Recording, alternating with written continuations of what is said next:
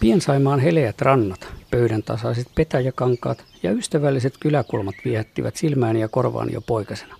Asuimme Lappeella puulämmitteisessä ja vesijohdottomassa pikkomökissä, jonka polttopuut pääsin tekemään isän kanssa Taipalsaaren tuttujen maaisäntien rankametsiin. Milloin rehulaan, peltoihin, pakkalaan tai leväseen. Korkean elintason mittarina pidän puulämmitystä, ja sillä rintamalla elintasoni on pysynyt onneksi lapsuuden tasolla. Siellä Piensaimaan hulppeissa koivu- ja haapatemppeleissä söi ihmeellinen sävel. Taipalsaaren maaukot sanoivat sitä kuhankeitteeksi, koska vihellys kuulosti siltä, kuin joku olisi huikannut kuha kiehuu. Halusin nähdä huiluniekan, mutta vaikeaa se oli. Lintu piileskeli jättikoivujen ja haapujen vihreydessä. Vaikka tuijotin äänen suuntaan niskat kipeinä, näin vain kirkkaan keltaisen vilahduksen. Ukoilta opin, että lintua voi houkutella näkyviin viheltämällä. Hetkeksi kuhankeitti puikahtikin alemmas, jolloin erottuivat mustat siivet ja punainen nokka. Toisinaan lehvästöstä kurkisti vihreäselkäinen lintu, joka lintukirjoista paljastui yksivuotiaaksi, pesimättömäksi koiraaksi, samanväriseksi kuin aikuinen naaras.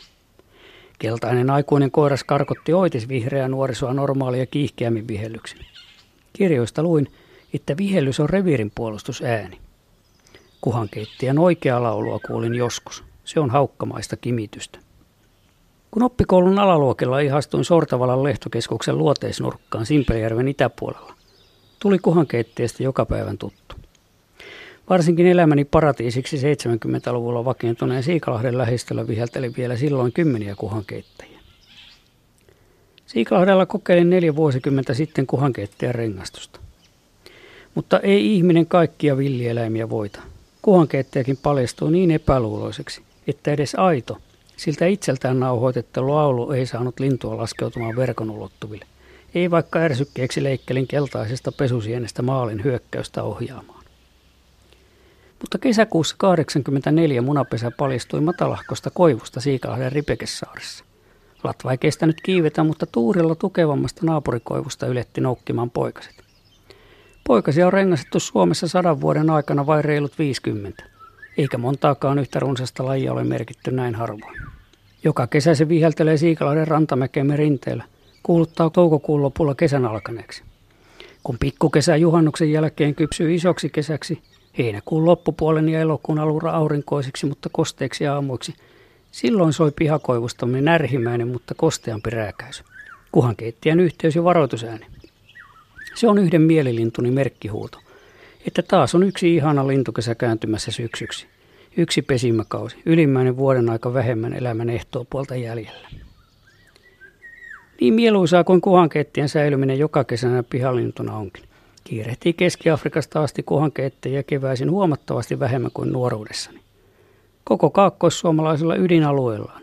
Simpelejärven ja eteläisen Saimaan hulppeissa rantalehdoissa kanta näyttää huveneen alle kolmasosaan kultaiselta 80-luvulta. Silloin kuulin kuhankeettien Siikalahdella vielä usealta suunnalta rappusillekin. Koko maan kanta on enää pari tuhatta paria ja laji on luokiteltu erittäin uhanalaiseksi. Ilmeisesti kuhankeettijät eivät selviä muuttomatkoistaan yhtä hyvin kuin aiemmin, mutta ei vankkojen rantametsien hakkuukaan täällä ole niille hyväksi.